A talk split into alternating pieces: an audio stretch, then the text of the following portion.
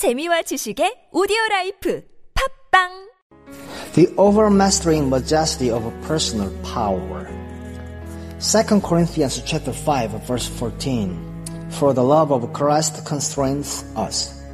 Paul says he is overruled, overmastered, held as in a vice by the love of Christ.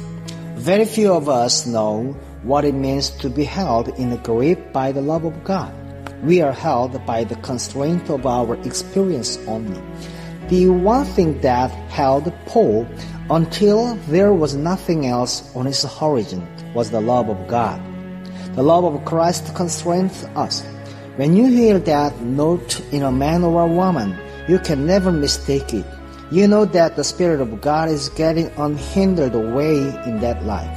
When we, when we are born again of the Spirit of God, the note of the, the note of testimony is on what God has done for us, and rightfully so.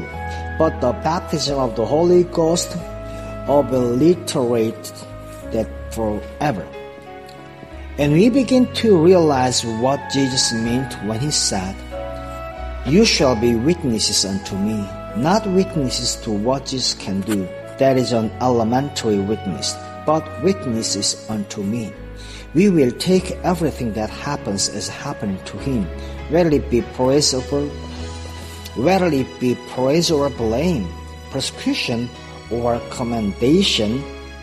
No one can stand like that for Jesus Christ who is not constrained by the majesty of his personal power.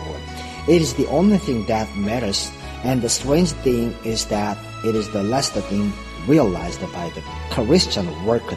Paul says he is gripped by the love of Christ.